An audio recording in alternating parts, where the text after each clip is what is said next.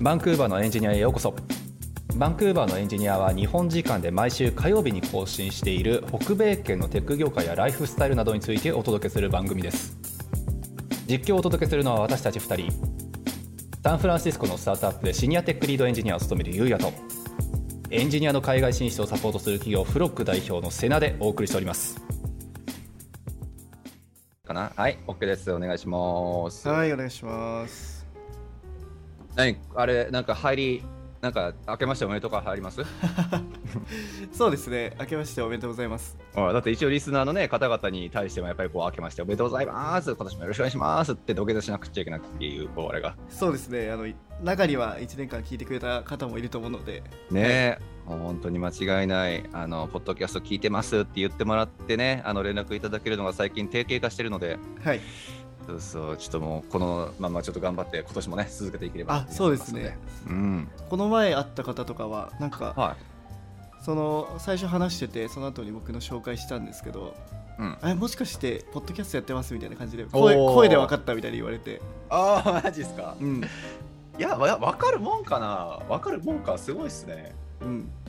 結い構や、あ素晴のらしい通学の際に聞いてくれてるみたいで、へえはいバンクーバーいる人バンクーバーの方なんですけど、はい、へえいやお素晴らしいありがとうございますねこうやってちょっと名刺化していってるからですねちょっと引き続き頑張っていきましょうはい、今年も週1更新目指して頑目張りま指す。してはい、はい頑張りましょうよろしくお願いしますははい、さあつうわけでまあ年始一発目のちょっと収録になるわけですけど今日のネタは何にしますかまあ、そうですね、まあ、あの去年のあのゲスト会の振り返りはしたんですけども、うんうんちょっと個人的にあの僕と瀬名さんの振り返りをしてなかったので、そうですねはいまあ、それを、あれですね、まあ、このポッドキャストなので、まあ、あの海外就職の話とか、まあ、テクノロジジーの話とかを含めて、ちょっと振り返りしたいなっていうのが1点です。はい、OK ですわかりました振り返りね確かにねちょっとまあいろいろ個別的にも個人的にも振り返らなくちゃいけないのもいろいろあるしあとまあね大下さんにさっきというかこの間言われてましたけどフロックのねちょっとまあ数字的な部分何人就職したとかねそれもちょっともう少しで多分出るんじゃないかなと思うんで、まあ、その辺のデータなんかも踏まえていろいろちょっと発表できると楽しいかもしれないですよねそうですね、まあ、すごいんコロナ禍真っ最中で、うんななんか旗から聞くとそんな海外なんて行けんのかみたいな感じだけどまあ間違いない間違いみなたいいなそうのがなありるかまらすよねうんその実績とか気になりますねすごいいや本当にでもね去年という言い方はあれかもしれないけど本当に年末になって年末に差し掛かってから去年の10月くらいからめちゃくちゃ今ラッシュですね、ああ問い合わせですうかんそうそう問い合わせじゃないあの就職したよっていう報告が就職もですかすごいですね、うんめちゃくちゃ多いだから、まあ、そういう意味で言うんだったら本当に今裸まだまだ現時点ではちょっとまだ裸感で数字出し切れてなくて申し訳ないんですけどそうもうほぼほぼコロナ前よりもしかしたら多いんじゃないかくらいに今感じてますけどね、えー逆にそうそうあーまああれですか時代的にやっぱどんどんどんどん海外挑戦したいっていう方増えているっていうことなんですかね、コロナま関あ係なく、ね、うん、まあリモートとかやっぱりこう仕事にさ、こうなんか実際行かなくなったりとか、オフィスに行かなくなったりとかね、はいまはあいしていくと、まあ海外でとか、もしくはいろんな人とやり取りをしながらとか、リモートワークでとかって、やっぱそういうの考えるんじゃないですか。そうですよねなんか日本でリモートしてるのと、まあ、海外でリモートしてるのとそんな変わんないですもんね正直そうそう。で、なんかね、あのたまたま海外の人とやり取りをすることになってとかで、うんうんいずれ海外で働いてみたいだの、永住権だの、まあいろいろちょっとね、こうなんか生活のき基盤をき築きたいだの、オプションを増やしたいだの、まあそういうのが最近多いですね、やっぱ。なるほどなるほどうんなのでちょっとまあいろいろ時代の節目かなっていう気もしながらちょっと見ていたので、まあ、その辺の話はちょっとまたどっかでやりましょう。はいじゃあまあその海外就職に関してはコロナ禍うでんありながらもどんどん増えてると、うんうん間違いない間違いない。だからもう本当インタビュー記事とかねもうバンバン今か書いてる最中ですしねはいはいなるほど、はいい、やすごいですね素晴らしい。どうだろうなあとはなんだろうテクノロジーで言うと2021年っていやーもう NFT ブロックチェーンの一択じゃないですか。ああそうですねまあ後半にかけてもうすごい盛り上がりを見せてましたよねねえ間違いない、うんジャック・ドーシーのツイッター一発目がなんか何億とかで売れたみたいな やつあったじゃないですかありましたねなんかあのあの辺からじゃない本当に NFT っていう考え方自体が、まあ、なんか普及と言っていいのか分かんないですけどわーってなったのってそうですねなんか最初はただのなんか NFT アートみたいな形でうんそうそうそうそ騒うがれてましたけどどんどんどんどんその概念というかね NFT の概念とかが面白いっていうのがみんな気づき始めたいやー年そでうしたよそねう間違いないだから俺も最初はだって NFT っていう考え方を知らなかった時ってあなんかあれだろうなデジタルアート作品のなんかオークションかなんかのこうなんか競売され るなんかやり取りなんだろうなとかそんなレベルで考えていたんですけど全然そんなイメージじゃなくてはいはいそうでそこから不思議に思ったんですよねなんでジャック・ドーシーの一発目のツイートが NFT 化されて何何億で売れたりするんだろうみたいなうんうんそうそうそこからなんかデジタルデータの唯一性とか、まあ、要するになんかそういう、まあ、コピーが引かないとかそういうなんか資産としての価値っていう部分をようやく理解しだしてそう、まあ、こういうのが今後ちょっとビジネスのねなんか土台にどんどん入ってくるのであればちょっと考え方いろいろ変えなくちゃなみたいなねうんそうですね確かにまあ以前も話しましたけど多分エンジニアにとってはそこまで、あのスキルセットは変わんないかなっていうのは今も同じ意見でうんうんそうですね間違いない、うんなんかまあ結局そのなんだろう Web3 って言われますけど NFT とかはいはい含めて、うんうん結局なんかデータベースがその NFT というかそのブロックチェーンになるっていう感じで、なんか基本的に Web を作ることでウェブサイトとかウェブサービスを作ることではもう変わんないのかなとは思うんですけど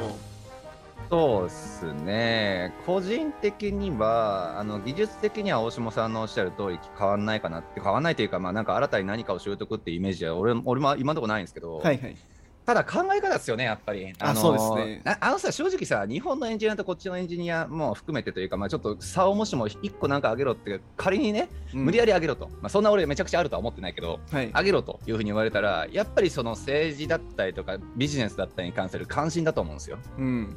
そう特にビジネスね。そうですねうん、なんかさ、エンジニアはあくまでも技術職だから、そっち方面に関しては無頓着で OK みたいな、そういう風潮がなんとなくある気がしてて、まあ、うん別に全部が全部とは言わないですよ、もちろん。うんそうただ結構さやっぱりこっちの、まあ、なんか第一線でちゃんとやってますってエンジニアさんとか銀行の例えばセキュリティエンジニアさんがとかってねなんか技術の話はもちろんするけれども自分たちのなんかビジネス所属している会社のビジネスがとかビジネスモデルがとか自分は将来的にこういうことやりたいとか、うんそうそういう話バンバン出るじゃないですか。そうですよね、まああのうんエンジニア上がりの社長の方もやっぱ多いですしいやそうそうそうの成功例も多いですもんね、こっちだと。そうだからこそかもしれないけれども、そうやっぱりそう、ね、自分たちの今いる会社に対してのビジネス観点での例えば意見がちゃんとあったりとかさ、うん、そうそういうのが俺やっぱり結構大事だなコミュニケーションする人間として大事だなっていうふうにやっぱ思ってるところがあって、はいはい、そういう意味でのなんだろうこう考え方もう自分たちのこの、ね、今所属してるじゃあ会社がどういうふうなビジネスをやっていってそれはじゃあ例えば NFT っていう新しい文化ができた時に果たして、まあ、どういったちょっと立場を取るべきなのかとかさどういう方向転換をするべきなのかとかさそうなんかそういうねなんかあの今後ビジネスのやっぱり基盤がどんどん変わってくると思うのでデジタルデータっていう部分がね、そうやって資産化していくっていう形になるのであればはいはい、そうだからまあやっぱりそういうところに対してアンテナを立てとくっていうのは重要なのかなとは思ったよねエンジニアであっても。そうですね、まあ、今後、多分その新しいなんですか、ね、概念によって、うんこう淘汰されていくサービスも多いと思うんですよね。はいはい間だから今今、その自分の会社が、自分の所属うん所属してる組織が、まあそうねどこに向かっているのかっていうのは、まあ、結構しなんか知っとくべきというか。いやー間違いない、うんほんとそう。そうなんですよねなんかさそういうのを見てるとさ、まあ、前になんかあのこのポッドキャストでなんかリクルーターの下拓さんと浩平さんだっけ、はいはいあの辺入れてなんか求人情報いろいろ眺めながらっていうのでこの会社あこんなことやってんだろうね多分なんか何あの技術的な転換期なんだろうねとかそういう話してたじゃないですか。はいはいはいそうなんかねそれにちょっと近しいものがあると思っててやっぱりこういうなんか本読んだりとか、まあ、NFT の情情報を集めたりとかで自分のビジネスに照らし合わせて今後生き残るのか生き残らないのかっていう部分を調べ調べるというか考えたりとうんか、そうそういうことができるできないでさなんとなくこうこの会社の見通しっていうのが、まあ、立つところはあるじゃないですか正直。そうですね、確かにうん、。ああ自分たちのところやっぱりこんなアンテナ立ててこういうことにチャレンジしているから多分今後も生き残るんじゃないかなこの本でもこういうこと言ったしみたいなそういうんじゃないけどさ、はいはい。そうだからまあよくねあの北米圏特にかなって思いますけど会社潰れやすいんで、そうですね、確かに。うん、まあ本当にねすぐクビになるしすぐ会社つぶあの潰れるしっていうねそうそういろんなちょっとやっぱり日本にはない文化がやっぱあるので、まあ、そういった面だとそういうのの予防策としてもねやっぱりこういった情報をちょっとキャッチアップしておくっていうのは重要かなっていう気がしますね。はい。そうですね。まあ、これについてはね、なんか今後、周りでも、えー、と Web3 勉強されてる方が結構いて、うんうんエンジニアの方で、その方とか、まあ、ぜひゲストに呼んでね、ね間違いないちょっと今後、どうなっていくのか、ぎ技術的に、開発的えにえみたいなところはちょっと話したいなとは思ってます。いやー間違いないですねそう技術的な部分をふき深めるのと同時にさやっぱりこう俺はどっちかっていうとビジネスメインになっちゃったからうんそうなんかあれをじゃあどう自分たちの個人的な個人的な、まあ、自分たちのビジネスにたあのへ転用するのかっていうのはみんなどう考えてるのかなっていうのはすごい気になるよね。なんかでも多分ゲームチェンジャーは絶対出てく出てくると思うんっ間て違いてない間違いない。でそれをみんな真似してくると思うんですよね、そうよねうんだからそのゲームチェンジャーが誰もしくはどっから出てくるのかっていうのはうんすごいちょっと気になるところではありますけど NFT のそうねゲームチェンジャー的なビジネス今パッと思いつかないもんなまだそうですねまあいろいろ本当にいろんな使われ方がしててそうそまあうねポツポツとそうなんかまだニュースとかには取り上げられるレベルじゃないけどっていう話だとなんかいろいろネットとかで見たりはしますけどでもあれじゃないですかやっぱそのディファイって言われてるあの金融系のとこじゃないですかね、やっぱ最初にそういうなんか技術革新が起きるのはやっぱりまあそうかな金融系かなかなとは思いますけどねやっぱ一番その効果が高いしお金がやっぱ集まってるところに、なんか最初に技術革新が入るっていうのは結構ありがちかなと思うんですよね。あのまあそうよね例えばストライプとか、うんまあ、ショッピファイも言ってみればそうですよね。やっぱ丸々あの e コマース全部セットでやってたってことは、まあ、金融というか、なんていうんですかね、その支払いとか全部できるってことなんで、まあそうですね、うんあの他の e コマースサイトいなくって、ショピファイが一番一番って言わないけど、やっぱりつあの動きが早かったのって、決算系かなってやっぱ思ってて、そうそう。うん他のさ、まあ、俺ちょっと古いあれだからあれなんですけど、ゼンカートとか、ワードプレスの e コマースとか、うんそのショッピングサイトとして運用していくぞっていうね、なんかサービスって今までいろいろありましたけど、はい、全部詰まるのはやっぱ決算だもんけ決済ですよね。決済か、ごめんごめん決算じゃない、決算は企業なんだよは俺い俺が最近決算だから、も うトラウマ、まあいいや、それはいいとして。はい、決そう済。決済ですよね、はいそそううそう前うちのビジネスパートナーも言ってたけどさなんかやっぱりこうショッピングササイト作るからじゃあどこどこの税国だからどこどこの税金の設定をうんこ、の設定でやらなくちゃいけなくってっていうのもエクセルにガバー書いたりとかさはいはい。そうそうそういうことをやってたっていう時代から考えるとショッピファイは本当にその辺、まあ、動きやっぱ早かったなと思いますけどね。そうですね。まあ、ストライプとかだってまさにそうですし、うん間違いないそうですね。まあ、そういう系が来るかなとは思いますけど、まあう全ん然読めない。もしかしたら、来年誰もこのことについて話してないかもしれないっていうのはありますけど、ねえいやさちょっとなんかあれ誰が言ってたっけそれこそ弱同士だったかなはい。ね、なんか NFT だけの話じゃなくて Web3 全般がなんか投資家のためだけのものになっちゃってるじゃないかみたいなので一回ちょっとちょっとバズりましたよねはいはいまあそうなんですよねそう今までも結局 AI とか、うんうんそうそうそうそうまあ、クラブハウスとかまさにそうじゃないですかいやーまあまあクラブハウスはねまあそうですねちょっと方針違うのかな一気に、まあ、熱が入るというかまあみんなあれなんですよねこう多分どんどんどんどんなんですかね限界になってきてるんですよねやることが多分、うんで基本的なことはもう全部 GAFA が抑えちゃってるしまあそうね間違いないだからなんか新しいそういうトピックみたいな新しいなんかなんですかねそういうんうテーマみたいなのが欲しくて、はいはい、はい、 Web3 じゃないかみたいな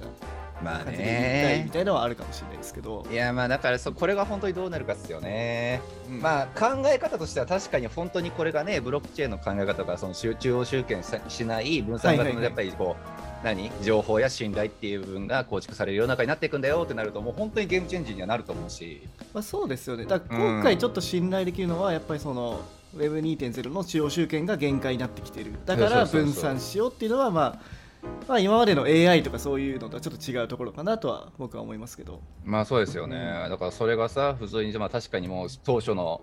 コンセプト通りにあのー何やっぱりこうスタートアップとかさ個人か個人のねやっぱり資産の集め方とかからするんだったら Web3 の考え方って本当革新的だと思うからうんそうまあ素晴らしいことになるんだろうなとは思いつつ結局なんかどこぞのインフルエンサーの鶴の一声によってなんか もうその人のお金儲けの道具に使われてしまうんじゃないかっていう危惧もねやっぱり正直してるとこあってそうですねまあいろいろありますよねまああとはもう一つはメあのメタバースっていうああのの文脈もあるじゃないですか Web3 の中にどうすまあるちょうどあれですもんね瀬名さんとこの前あのオキュラスクエスト2あ買い買いましたもんね明日来るよ明日来るんです僕今週届くんですけどはいまあ、そそれはやっぱ Facebook とかがメタっていう名前を変えて、そうね間違いない、まあ、そこに全振りしたいみたいなうん意思も見えるので面白そうだなと思って、まあ、勉強のためにあの買ってみようかなって買ったんですけど素晴らしいそうですよね、うんちょっとメタバースも含めてやっぱり Web3 っていう考え方で今後どう動いてくるのかって会社も含めてねやっぱり考えなくちゃいけないとは思うんでだからいい機会だったんですよちょっとまあ VR チャットとは思ってなかったけど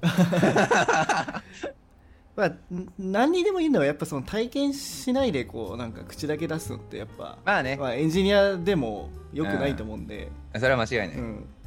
一回じゃあちょっと2人で試してみましょうかそうですねはいはいあちょっとそうですね、まあ Web3 めっちゃ話したいことがあるんで、うん今後そうそう結構まあ Web3 について話すかなと思います、いろいろいや間違いないですね、だからまあさっきのねちょっと議題に戻りますけどまあ注目する技術とかっていう部分で言うのであればとかテクノロジはーいの話でするんだったら、まあやっぱり個人的にもまあ大島さんもそうかもしれないけどやっぱりまあブロックチェーン Web3 を中心にした、まあ、やっぱり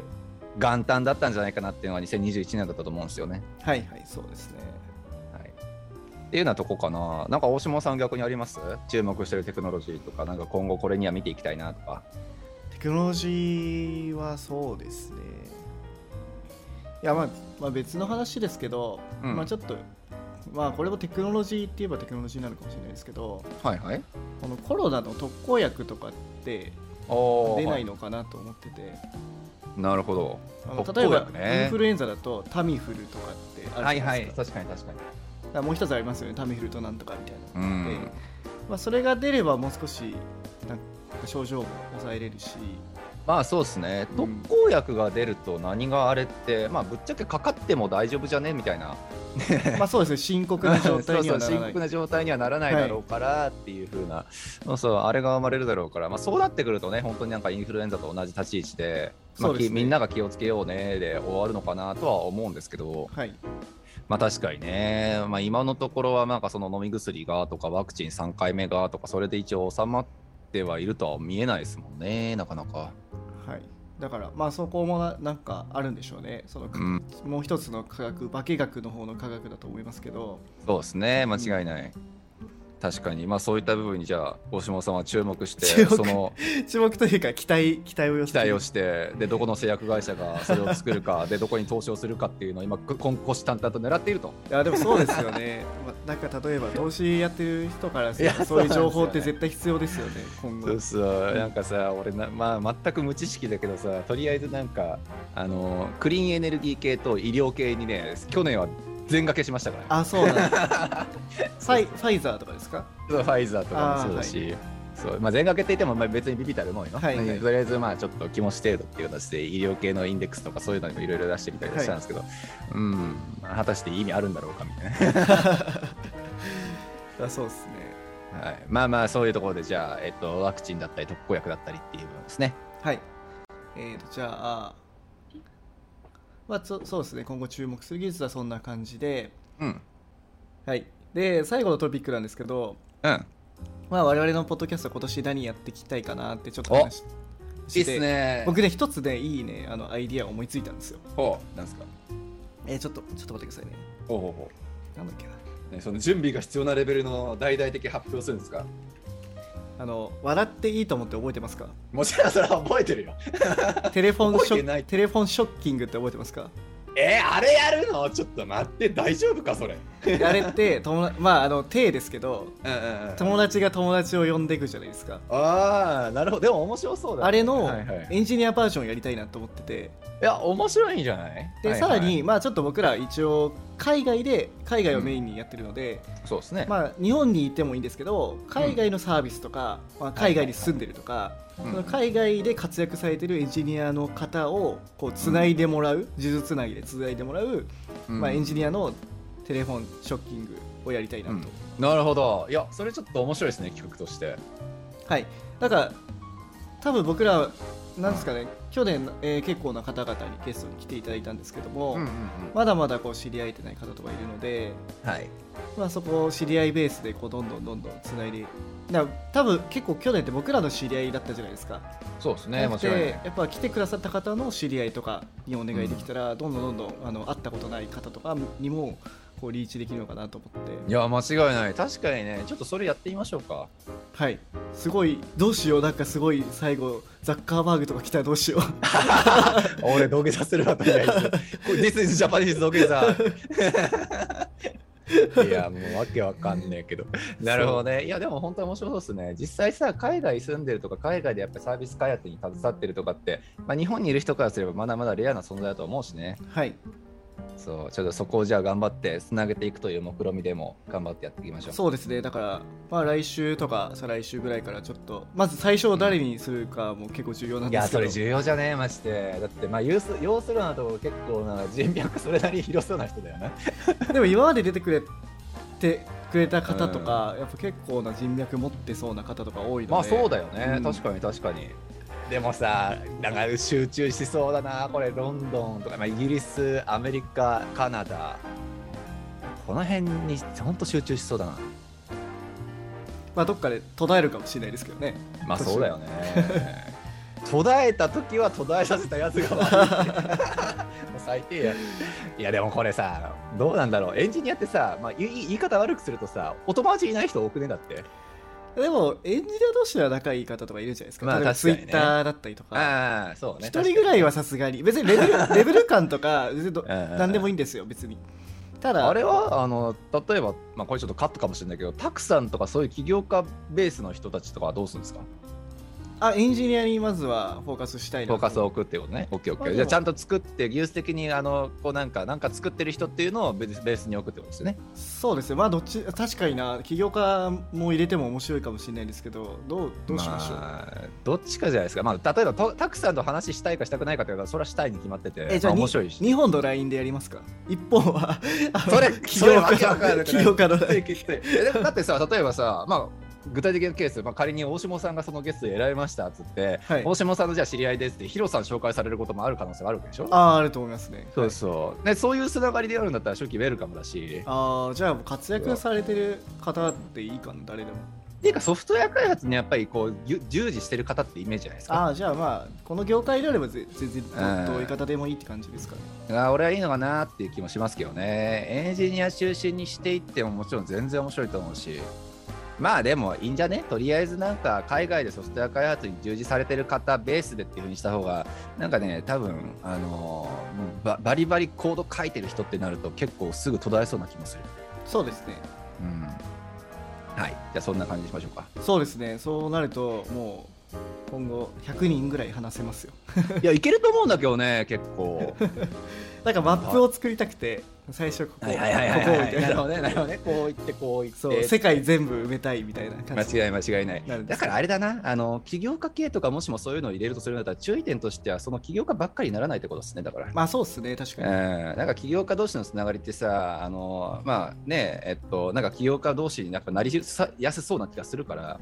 よほどのビッグネームやったらちょっとそれウェルカムって言いたいけどはいはいそうそうでもやっぱりねあの実際作ってる人手を動かしてる人たちの方がやっぱりこの読者も読者とかリスナーも多いだろうから、はいはい、ちょっとそんなイメージでちょっと頑張ってやっていきましょうか。そうですねはいうんそうですねいや本当にはいそういうのをやっていきたいな、意外とねつなが今の時代リモートですぐパッて収録もできちゃうから来てくれると思うんですうんよ、そうそう意外とね、間違いない。なんか楽楽とまでは言わないけども、結構ちゃんとつながりそうな気がするし、やうんっていきましょう。はいじゃあ2022年も、うはいいろいろとやっていはい、きましょやっていきましょうはいよろしくお願いしますう。はい、今年もじゃあ1年よろしくお願いしおま願す。いしますはい。